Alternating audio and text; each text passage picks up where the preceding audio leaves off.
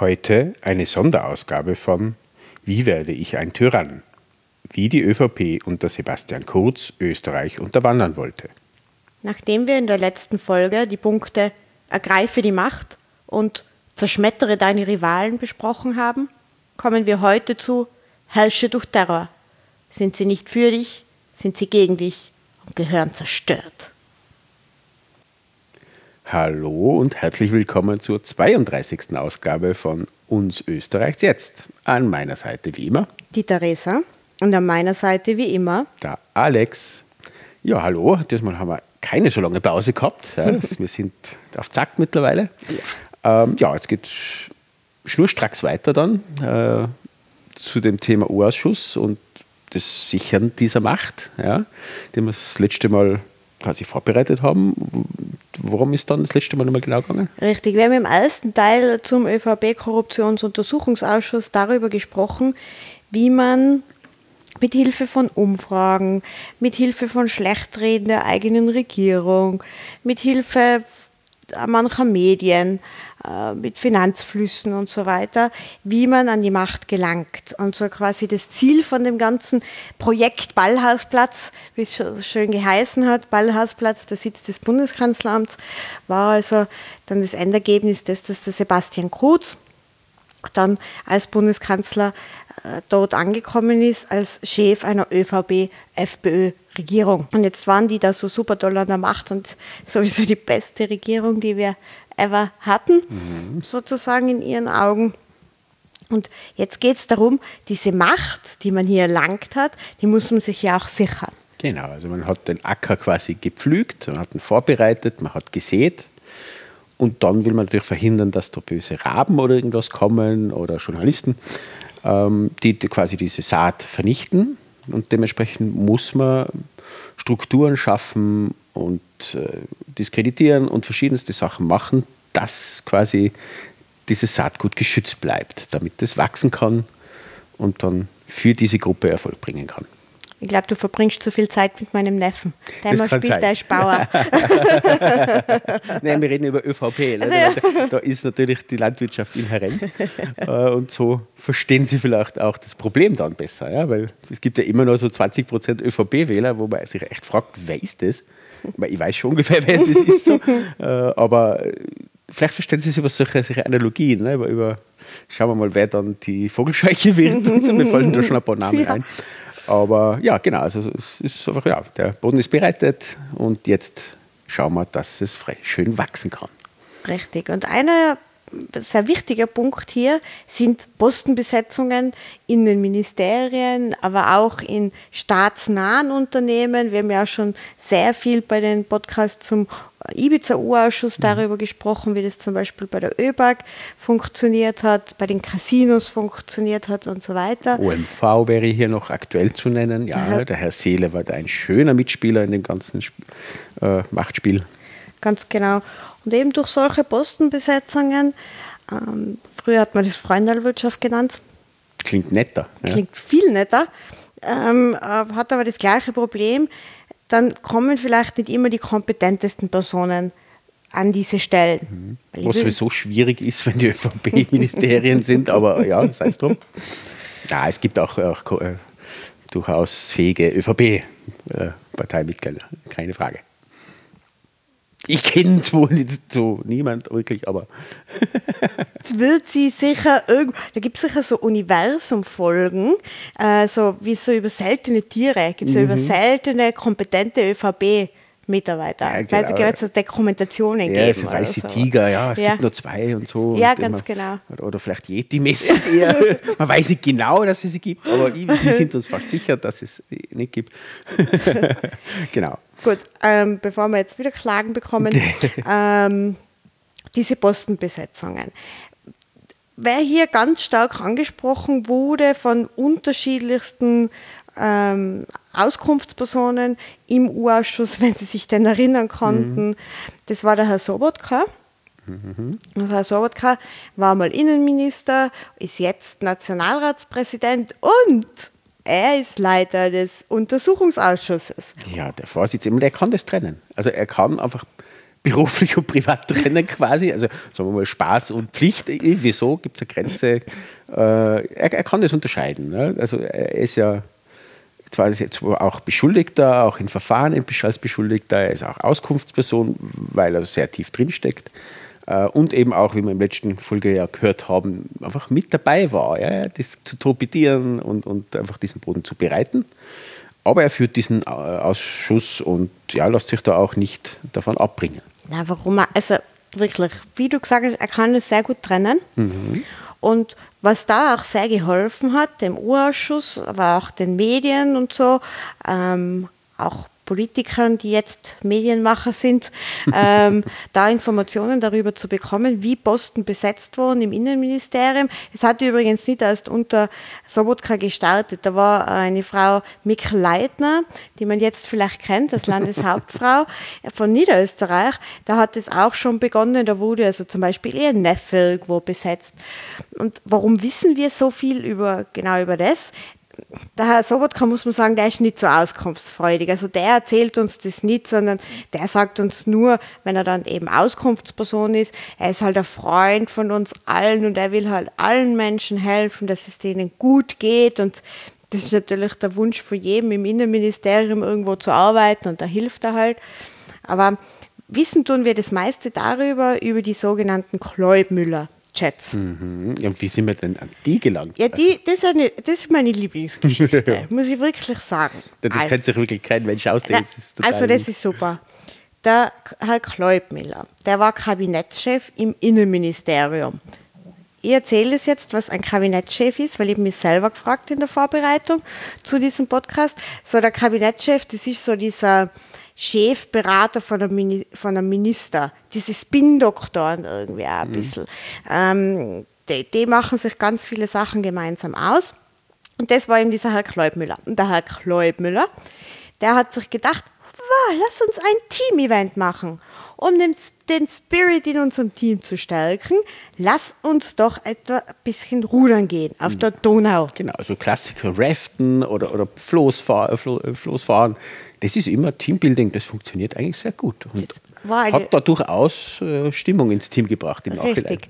Und es scheint so zu sein, also, dass das, da war wirklich gute Stimmung und bei dem Bootsausflug, da war eine Dame dabei, die scheint gerne so beim Umtrunk dabei zu sein. Ja, die, die, die mag Flüssigkeiten. Ja, ähm, auch wenn jemand zum Beispiel, wenn ihr Security Geburtstag hat, dann macht sie auch gern um, einen Umtrunk. Mhm. Und vielleicht haben sie das da auch gemacht, wir wissen das nicht. Wir ja, waren ja, ich meine, die ÖVP steht jetzt ja für Alkohol. Ne? Also wir wollen ja nicht Psychopharmaka oder, nein, sie bleiben bei Alkohol und dementsprechend haben sie da einfach ihr Leitbild ausgelebt. Richtig.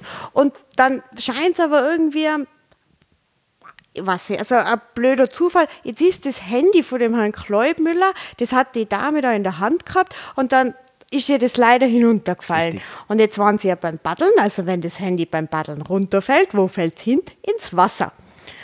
Und dann war das Handy natürlich kaputt.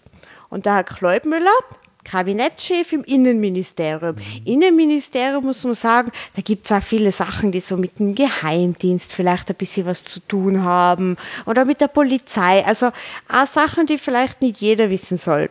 Und wenn jetzt man so ein Kabinettschef ist und das Handy wird kaputt, dann sollte man vielleicht zum hauseigenen Handy-Experten gehen und sagen, du, mein Handy, das ist leider ins Wasser gefallen, mir die Kinder abgespielt, blöd, kannst du das reparieren?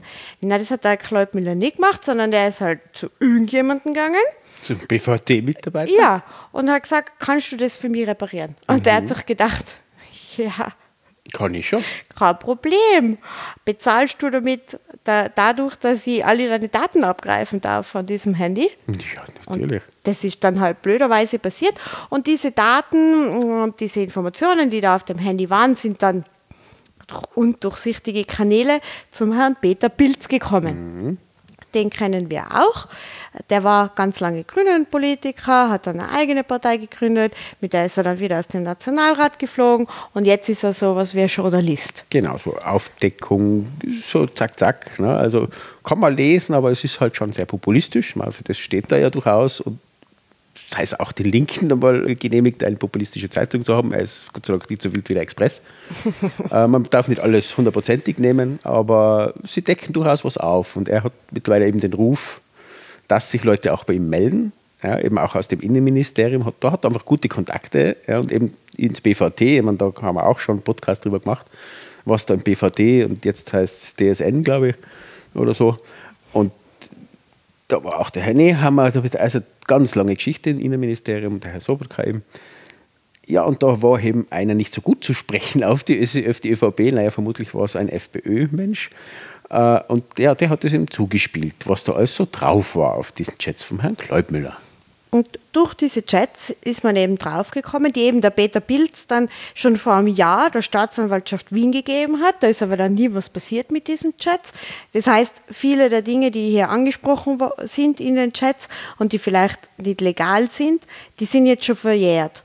Aber durch diese Chats wissen wir jetzt eben, wie zum Teil Posten vergeben wurden. Es war also dann so, dass man äh, zum Beispiel bei manchen Ausschreibungen hat es keine Hearings gegeben oder es wurde einfach wirklich per SMS oder sonst irgendwelchen Nachrichten wurde also vorgegeben von Sobotka zum Beispiel oder auch von anderen an Sobotka oder an Kleubmüller oder an Nitris, alle möglichen Menschen, wer also für gewisse Posten zur Verfügung stehen sollte. Mhm. Das war also ähm, gerade mit dem Ministerium, auch in anderen Ministerien, aber hier war es schon sehr am stärksten, muss man auch mhm. sagen, dass hier vielleicht nicht immer die kompetenteste Person an die Macht gekommen ist oder halt an, an eine gewisse Stelle gekommen ist, sondern jemand, den man vielleicht auch leicht beeinflussen konnte, mhm. von dem man wusste, der ist eh der eigenen Meinung, der kommt einem nicht in die Quere. Da der wissen wir was über jemanden, der wird uns dann nicht quasi reinreißen, was heißt, das geht da mit uns unter. Ganz genau, und da, dass man, äh, der will nicht an meinem Stuhl sägen, weil der steht ja dann auch immer in meiner Schuld, weil mhm. das sind ja jetzt nicht Posten, wo man 100 Euro verdient, sondern das sind ja oft sehr gut dotierte Posten.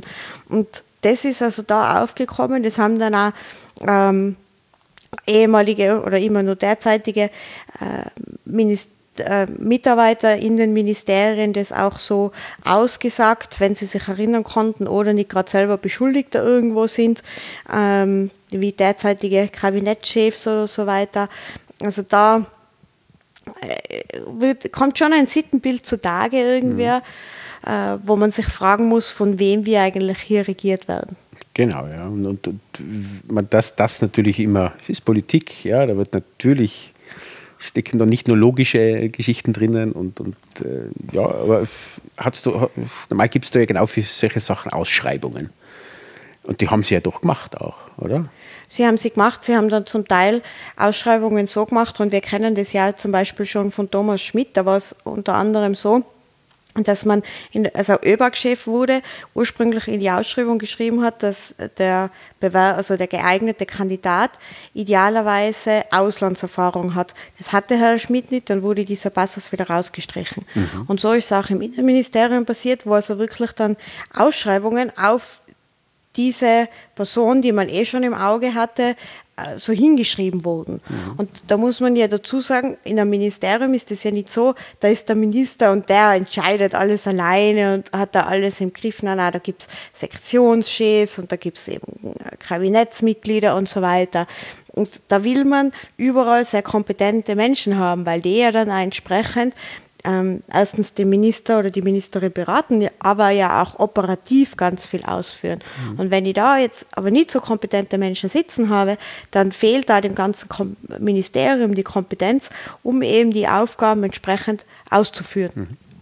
Und genau das ist da auch die Gefahr. Mhm. Dass, genau, ja. dass man da dann einfach nur mehr Ja-Sager und Abnicker hat und das will man aber eigentlich nicht haben. Genau, und dann zieht man am besten so ein Zwischennetz ein, ne, eben so von Staatssekretären und, und eben so Sektionschefs und so weiter, die quasi mal alles abblocken von unten herauf, sprich die Mitarbeiter in den Ministerien, die sehen ja auch, dass da irgendwas nicht mehr funktioniert. Da gibt es auch jede Menge Aussagen vom mhm. Urausschuss, wo das berichtet wird eben. Und da ziehen wir einfach so ein Netz ein, da geht nichts nach oben, da wird quasi der Minister abgeschottet, ja, da ist das dann die leuchtende Figur, aber man hat keine Kontakt mehr zu, zu, mhm. zu dieser Person. Und äh, nach unten hin wird quasi das verteilt, die Informationen, die sie wissen müssen, aber nie die ganze Wahrheit. Also so schafft man sich quasi ja, die Abkoppelung von, von den Führungen, sprich von Ministern selber und Staatssekretären zu den Beamten sozusagen. Richtig. Und da wird dann auch berichtet von einigen Mitarbeitern eben in den Ministerien, im Innenministerium, aber auch im Finanzministerium, äh, dass eben diese Abschottung ganz stark passiert mhm. ist, aber auch sehr viel Druck ausgeübt wurde von eben da diesen Generalsekretären und, und Kabinettsleitern und so weiter auf einzelne Beamte, wenn es dann im Finanzministerium zu dem Punkt kommen wir dann auch noch um Steuerakte von gewissen Personen, wenn es dann darum gegangen ist, dann waren das Verschlussakte oder dann hat sich da nur die oberste Leitung damit besch beschäftigen dürfen. Da wurde dann auch schon sehr stark suggeriert, wie jetzt eben mit Steuerakten äh, umgegangen werden soll und so. Also, und das ist genau das Gefährliche, weil dann wird der Staat auch unfair irgendwann einmal. Mhm, genau. wenn, wenn gewisse Personen anrufen können im Finanzministerium, überspitzt gesagt, und sagen können, hallo, ähm, ich habe da eine Steuerschuld von 300.000 Euro, aber weißt was, gehen wir nächste Woche ein Wiener Schnitzel essen und damit ist dann meine Steuerschuld beglichen dann ist das unfair mhm. uns normalen Steuerzahlern gegenüber, weil ich kann nicht im, mit dem Minister was essen gehen oder mit einem. Kann schon. Kann ich schon, wenn, aber wenn der. vorher so für 49.990 Euro spenden? Ja, das habe ich leider nicht, liebe Hörer. Es müssten uns mehr Geld spenden, weil dann kann ich auch mal mit dem Minister essen gehen. Mhm. Ähm, aber genau das ist eben dann das Gefährliche, was da passiert. Mhm, genau, und gerade speziell im Finanzministerium, äh, da haben wir auch ein, noch ein zweites Netzwerk quasi drinnen ist nicht nur das ÖVP-Netzwerk, sondern auch innerhalb der ÖVP gibt es natürlich Netzwerke und da speziell gibt es dann die CV-Netzwerke, heißt von den Burschenschaften. Und aktuell ist quasi die gesamte Führung im Finanzministerium auf CV zurückzuführen. Also die Burschenschaften haben gerade die Macht im Finanzministerium und wenn man weiß, wie mächtig Finanzministerium ist, dass ohne das Finanzministerium gar nichts geht, dann weiß man jetzt auch die Macht von den Burschenschaften gerade. Ja. Nicht, nicht alle Burschenschaften müssen schlecht sein, auch das durchaus Sinn. Es hat Netzwerking äh, von früher sozusagen und klar, man kennt jemanden, vertraut jemanden, na, da macht schon Sinn. Aber es ist da sehr, sehr auffällig. Ja, und es ist auch eben damals bei den FPÖ-Ministerien massiv passiert, dass überall Generalsekretäre eingeführt worden sind, die alle Burschenschafter sind äh, und die im Prinzip genau diese, dieses Abkoppeln, auch dieses teilweise ist dann ein Vertrauensverlust innerhalb der eigenen Mitarbeiter natürlich da, aber das breitet sich, sobald das ein bisschen öffentlich wird, verliert die Bevölkerung den Glauben an die Regierung, an, an, an die Ministerien. Und das ist natürlich sehr, sehr gefährlich für die Demokratie, wenn sowas passiert. Richtig, und genau das mit den Generalsekretären, was du ansprichst, das ist ja erst unter ÖVP, FPÖ eingeführt mhm. worden. Das System ist dann auch in, Ländern, in den Ländern übernommen worden zum Teil, wo dann eben mal die Landeshauptleute so abgeschottet wurden, mhm. durch äh, oft auch Mitarbeiter, die ja dieser Riege rund um Sebastian Kurz sehr nahe standen oder stehen. Manche werden dann auch Staatssekretär. Mhm. Ähm, und das ist einfach, wie gesagt, äh, das hat dann immer so ein Mitarbeiter hat das angesprochen, genau was du jetzt auch gesagt hast, dieser Vertrauensverlust, mhm. wo dann dieser Mitarbeiter auch zum U-Ausschuss gesagt hat, ihr seid selber schuld, dass das alles passiert. Ihr mhm. habt zugestimmt, dass diese Generalsekretäre, also diese Instanz eingeführt werden und das macht es einfach ganz gefährlich. Mhm. Und das hat sich eben also hier ganz stark Innenministerium, wie wir gesagt haben, Finanzministerium, aber auch hat es das gegeben, im Wirtschaftsministerium zum Beispiel oder im Landwirtschaftsministerium, wo es im Ministerium selber diese Besetzungen gegeben hat, wo zum Beispiel äh, jemand, der in der ÖVP für Umfragen zuständig war, sind wir wieder bei der Folge vom letzten Mal, wurde dann Generalsekretär im Landwirtschaftsministerium mhm. unter Elisabeth Köstinger, die natürlich von dem allen nichts gewusst hat. Ähm, aber genauso ist das passiert in den Ministerien. Und äh, wie, wie wir davor auch schon gesagt haben, war das nicht nur in den Ministerien selber so, sondern auch in bundesnahen Unternehmen.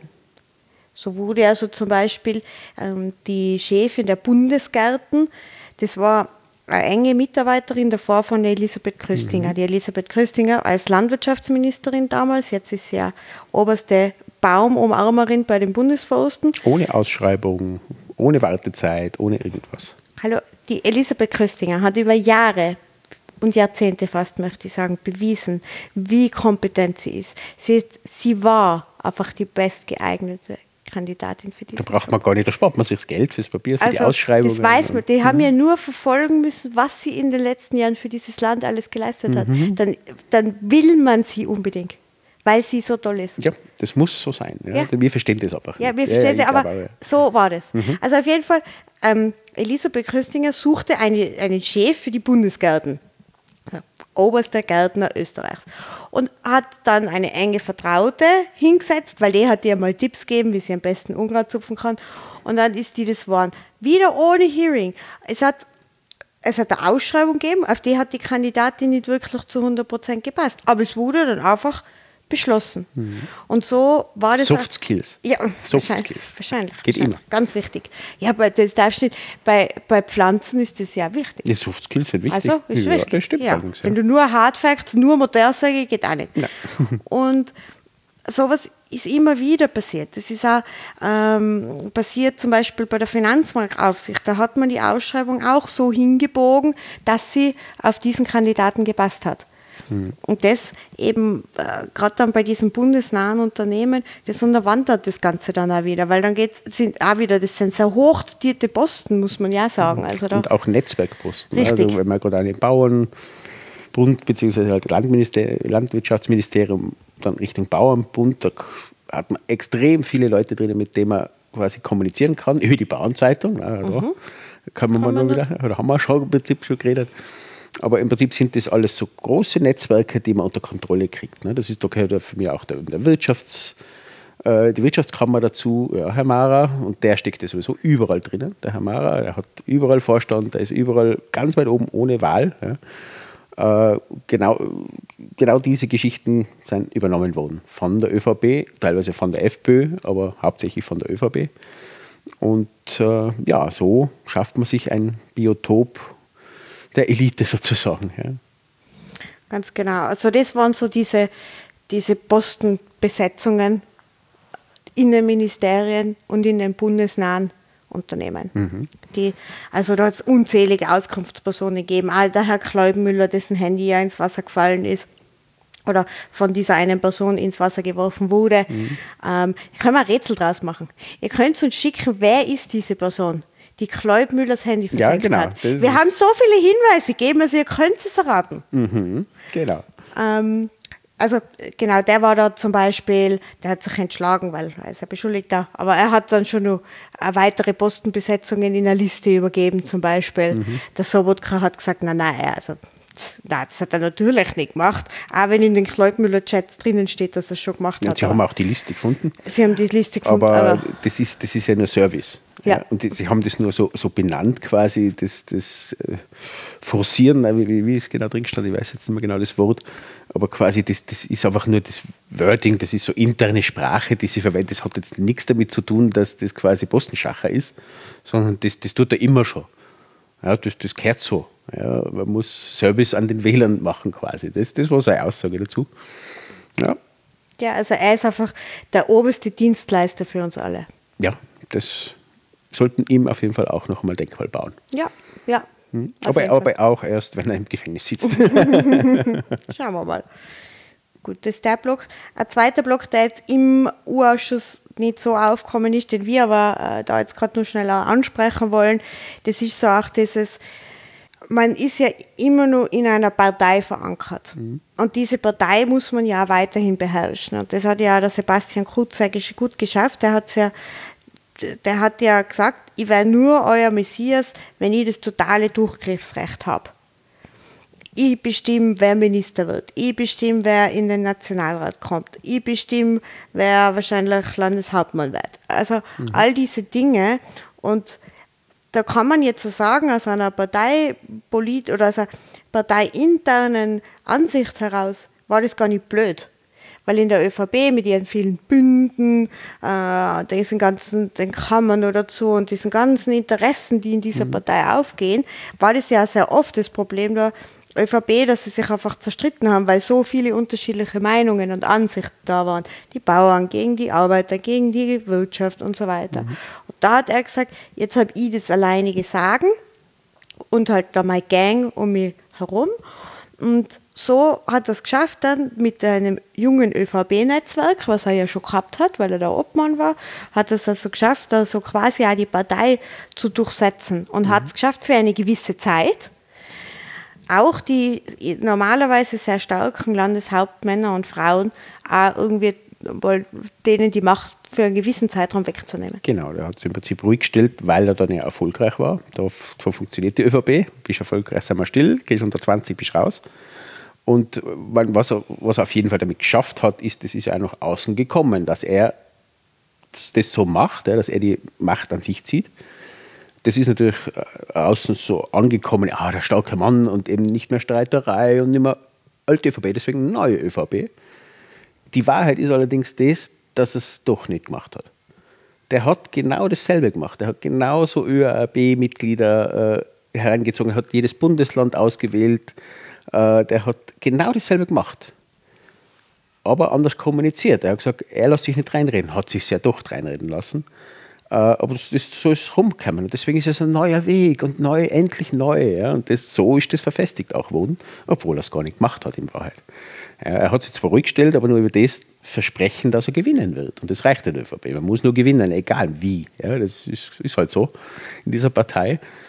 Und dann hat er gleichzeitig das Hauptmännern und Frauen ins Vorzimmer und so weiter seine Vertrauten gesetzt. Und was passiert dann? Naja, damit wird der Herr Kurz alles erfahren.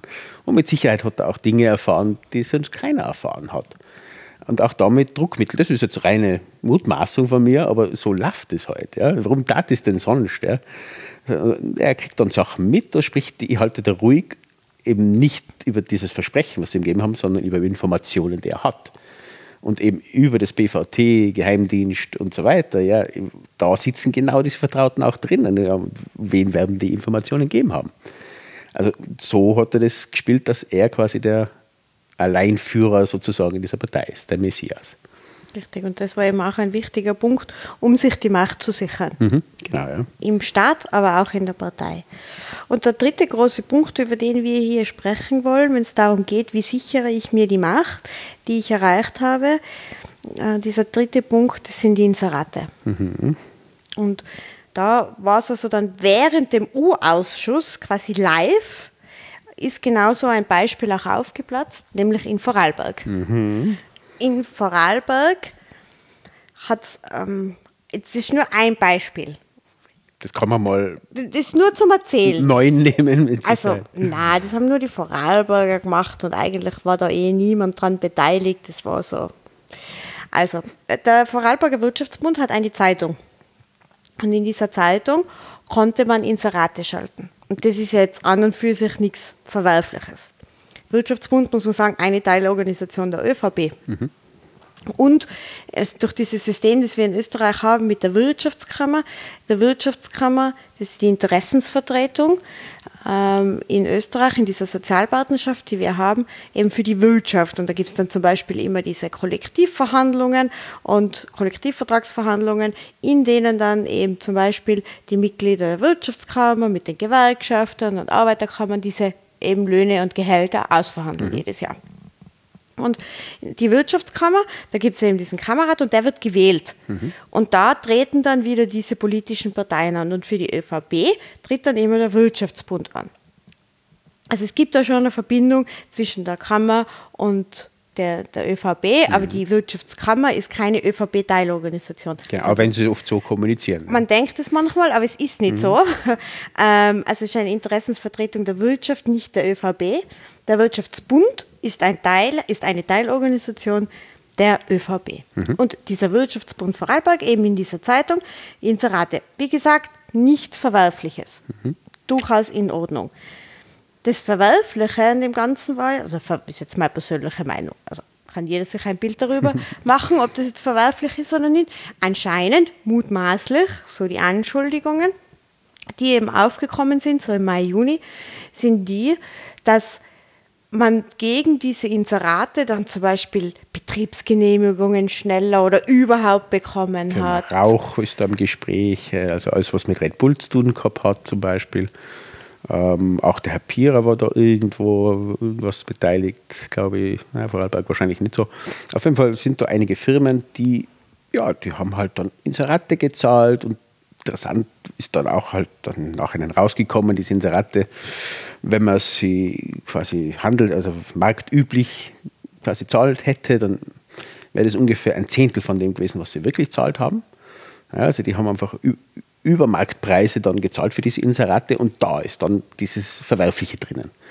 Ja, die haben im Prinzip haben sich Sachen gekauft durch diese Inserate, beziehungsweise wenn sie nicht geschalten hast, Inserate, dann hast du Probleme gekriegt. Da, deswegen ist dann auch aufgekommen, da ist halt auch quasi der Innungs, ehemalige Innungsmeister von die Tischler, glaube ich, war das, ähm, was dann einfach gesagt hat, ja, nein, er, ist, er war da mittendrin und er ist quasi genötigt worden aus seinem Organisation, also quasi der Innung, muss einige tausend Euro zahlen. Äh, ansonsten könnte es Probleme geben. Und was ist dann passiert, nachdem es aufgekommen ist, nachdem er das gesagt hat? Einen Tag nachdem das Interview raus war, hat er eine Betriebsprüfung vom Finanzamt bekommen. Ja, und so läuft es. Ne? Das, und da wiederum, das ist, so arbeitet eine Mafia. Ja? Schaut euch die Mafia-Filme und Serien an, so läuft es. Wäre doch schade um deinen Betrieb. Ja? Du zahlst uns Schutzgeld, dann lassen wir die in Ruhe. Genau so ist das aufgebaut worden. Ja? Und so hat das funktioniert. Und das sage jetzt ich, ja? nicht nur in Vorarlberg sondern das ist ein ÖVP-System. Ja. In Niederösterreich wissen wir es, da gibt es dann auch einen EU-Ausschuss diesbezüglich. Äh, und im Endeffekt ist das überall gemacht worden. Das ist ein Gesamtsystem und wir werden das, bin mir sehr sicher, irgendwas wird da auch noch vor der Tirolwahl demnächst kommen. Alles andere würde mich wundern, ja, weil das ist in Tirol genau dasselbe mit den Bezirksblättern und mit den äh, eben Wirtschaftsbundzeitung, Wirtschaftszeitung und Co. Ja. Das ist genau dasselbe System. So hat sich die ÖVP finanziert und zwar ganz massiv. Ja. Auch wenn sie es jetzt schon wieder quasi für sich schon wieder ad acta gelegt haben, weil sie haben sich eine eigene Studie darüber machen lassen von einem ganz unabhängigen Institut, wo halt rauskommen ist, na eigentlich haben sie alles super gemacht. Das ist ja fast schon Tirol-Style. Ne? Wir haben alles richtig gemacht. Das ist zwar scheiße gelaufen, aber super gemacht. Da haben sie jetzt auch wieder ein Interview, eine Pressekonferenz gegeben, äh, wo sie genau das präsentiert haben. Aber das tun sie meistens dann, wenn sie wissen, es ist nicht mehr viel zu holen. Ja, also machen wir Gegenstudie, die die Öffentlichkeit zwar nicht beeinflusst, aber in Wahrheit überhaupt nichts nutzt. Ja, ja so viel zu Vorarlberg. Der, der Herr Wallner ist dadurch leider ins Burnout gegangen. Ja, äh, soll man sagen? Wir schicken ihm Genesungswünsche auf diesen Genau, also ein, ein, ja, wie gesagt, ich, ich, bin selbst beteiligt, also ich, ich kenne dieses Gefühl des Burnouts und dementsprechend kann ich das auch sagen, ich nehme ihm das nicht ab. Äh, und selbst wenn, ist er selber schuld. Ja, er ist nicht das Opfer, nein, nicht umkehren wieder, ne, Opfer-Täter, sondern er war der Täter und ist da vielleicht jetzt durch das tatsächlich in, in ein psychisches Problem gekommen. Aber es sind nicht, sind nicht die Medien schuld, es sind nicht die, die Gerichte schuld und die überhaupt Verleumdungen. Nein, die Taten, die sie selber machen, führt sie dann in ein Problem am Ende. Das war also diese Inseratenaffäre äh, in Vorarlberg. Das ist aber nicht die einzige Inseratenaffäre, die es gibt, ähm, sondern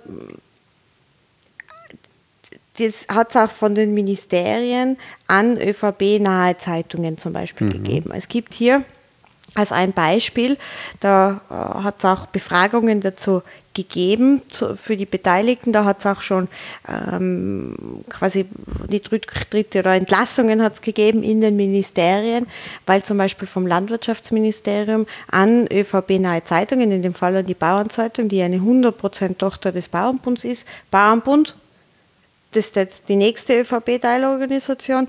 Ähm, da ist es ähnlich, also wie ich es davor erklärt habe, Wirtschaftsbund, Wirtschaftskammer ist so, äh, Bauernbund und Landwirtschaftskammer wieder. Landwirtschaftskammer ist die Interessensvertretung. In die Kammerräte werden die äh, da können sich Parteien quasi bewerben, dass sie da hineinkommen und da ist eben dann der Bauernbund vertreten für mhm. die ÖVP. Und diese Bauernzeitung, die hat Inserate bekommen von, vom Landwirtschaftsministerium und kann man ja jetzt sagen, okay, macht ja irgendwie Sinn, da, weil wenn die jetzt zum Beispiel sagen, liebe Bauern, jetzt äh, kann es sein, dass wegen dem Klimawandel, da hagelt öfter, schaut her, wir haben da für euch ein Programm aufgesetzt, wo ihr dann sehen könnt, wie groß die Gefahr bei euch ist, dass es hagelt oder so weiter. Da haben wir einen Telefonservice für euch eingerichtet. Das ist ja irgendwo legitim. Genau. Ähm, seltsam wird es dann, wenn in der Bauernzeitung Anzeigen geschaltet werden ähm, für Arbeitnehmervorsorge. Mhm. Bauern sind selbstständig. Die brauchen keine Arbeitnehmervorsorge, weil sie ja selbstständig genau, sind. Genau, und sind auch steuerlich pauschaliert und so weiter. Also das macht aber überhaupt keinen Sinn, dieses Thema. Richtig. Oder also so, solche Dinge sind da einfach passiert. Oder wo man einfach sagt, das ist einfach seitdem fremd, wo aber dann aus dem Ministerium heraus 110.000 Euro an eine ÖVP-Teilorganisation gehen. Mhm. Und Wiederum, da geht Steuergeld quasi wird an die ÖVP umverteilt. Richtig. Und das, da liegt dann wirklich dieser Punkt des Korrupten, des, des ganzen Problems, dass genau das passiert ist. Ja. Und wer ist übrigens äh, damals äh, beim Bauernbund und in der Landwirtschaftskammer vorne gewesen? Der Herr Dotschnik. Ah, den kennen wir doch. Ja, das ist der Lieblingsfeind der Kronenzeitung. Ah ja, das wundert mich nicht. Das ist unser jetziger Landwirtschaftsminister, weil die Frau Köstinger, die ist ja eben die oberste Bäumeumarberin von den Bundesforsten jetzt, weil sie ja auch zurückgetreten ist dann irgendwann. Ja, weil halt der Pass gegangen ist. Und sie noch ihre Herzensprojekte umsetzen, die sie Richtig. wollte mit, mit, der, mit der Pflicht quasi des äh, Herkunftspflicht. Genau. Wo wiederum die Tourismus ausgeklammert ist, beziehungsweise die Gastronomie. Ähm, und was war das Zweite, was sie noch unbedingt durchbringen wollte? Das Tierwohlgütesiegel. Ja, genau. Das und im Prinzip ist jetzt habe alles schon wieder gekippt worden, äh, seit sie weg ist. Also ihre Herzensprojekte. Ja, das kann man glauben, aber muss man nicht unbedingt. Ja. Genau. Und ihr Nachfolger, der wird es wahrscheinlich auch nicht mehr lange sein, weil er, der, der ist von Anfang an einfach in jedes Fettnäpfchen rein. Ja, ihm interessiert auch der Klimawandel nicht, weil seine Kernkompetenzen ist ja die Landwirtschaft. Na bravo, viel verstanden.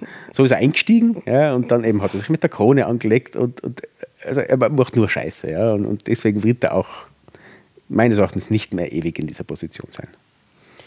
Und das ist also so, jetzt haben wir schon zwei Dinge. Also wir haben jetzt gesehen, es wird an den Wirtschaftsbund und das zweite an den Bauernbund. Mhm. Ähm, wahrscheinlich dann gibt es das gleiche auch mutmaßlich, Entschuldigung, mutmaßlich. Über allem steht hier ein großes mutmaßlich, äh, weil da in der Seniorenzeitung äh, werden da irgendwelche Inserate vergeben oder Corona-Zahlungen gemacht.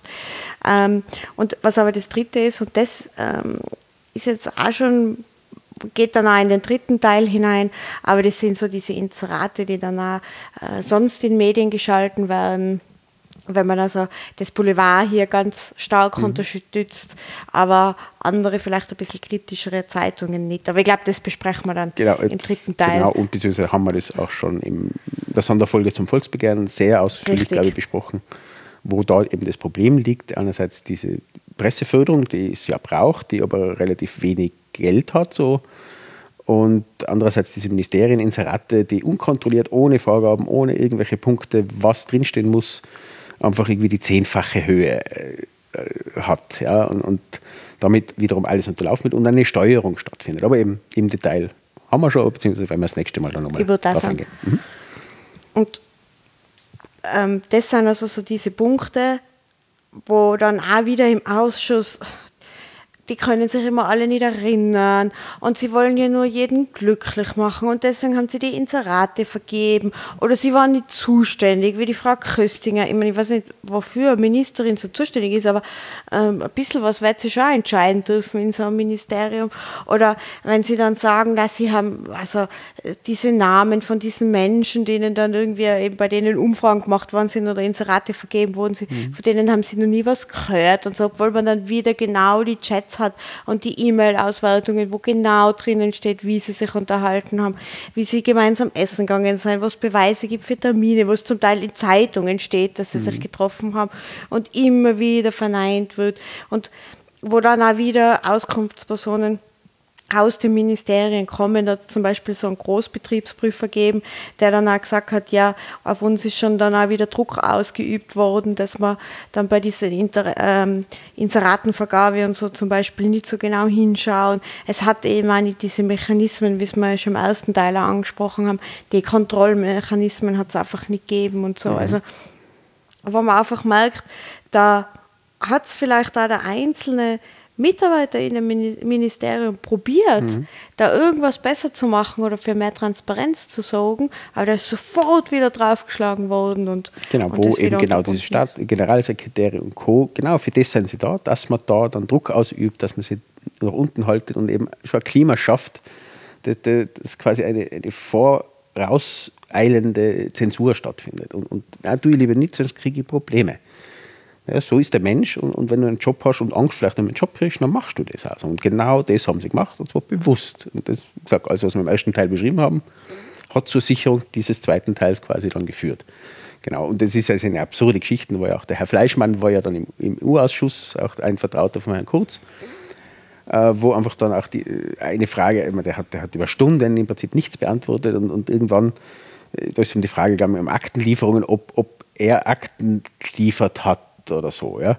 Und er hat einfach nichts gesagt, sondern er hat immer wieder wiederholt die Frage und immer wieder umformuliert und, irgendwie, und bis sogar der Herr Sobotka, er, und du kennst die Rolle von Herrn Sobotka, also der ist genervt gewesen und ist quasi ausgeflippt und gesagt, Sie können jetzt einfach Ja oder Nein sagen. Das ist keine schwierige Frage. Und echt über, über Stunden im Prinzip ist das so gegangen und einfach nichts, nichts ist rausgekommen. Ja? Und, und einfach bewusst erst einerseits Zeit schinden das ist das eine, was die ÖVP gerne macht. Und zum anderen, das kommt dann auch in die Medien und dann wird auch der U-Ausschuss lächerlich gemacht damit.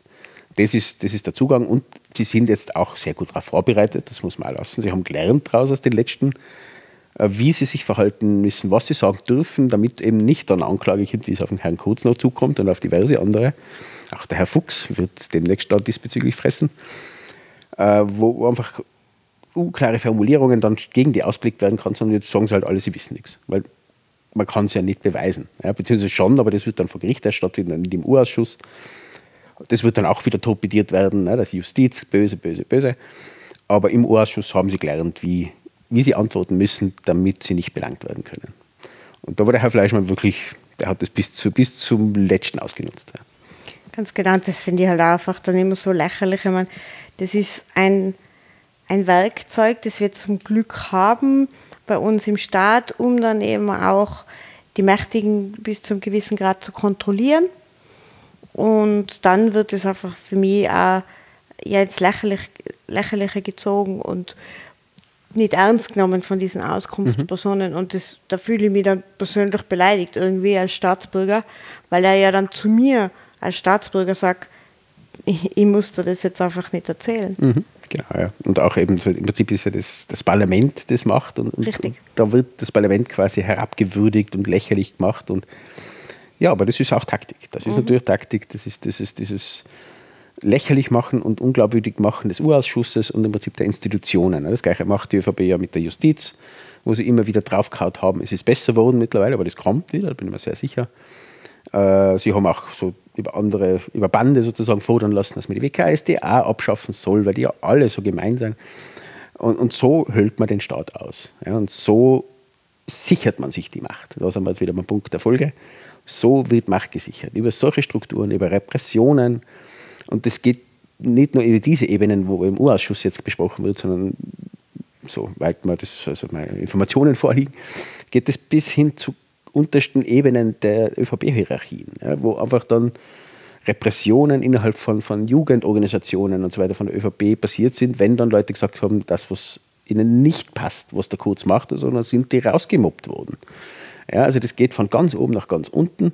Es gibt diese Helfer, ja, Helfershelfer, ja, das haben auch diese Tyrannen immer bei sich, ja, die dann quasi dieses harte Regime umsetzen.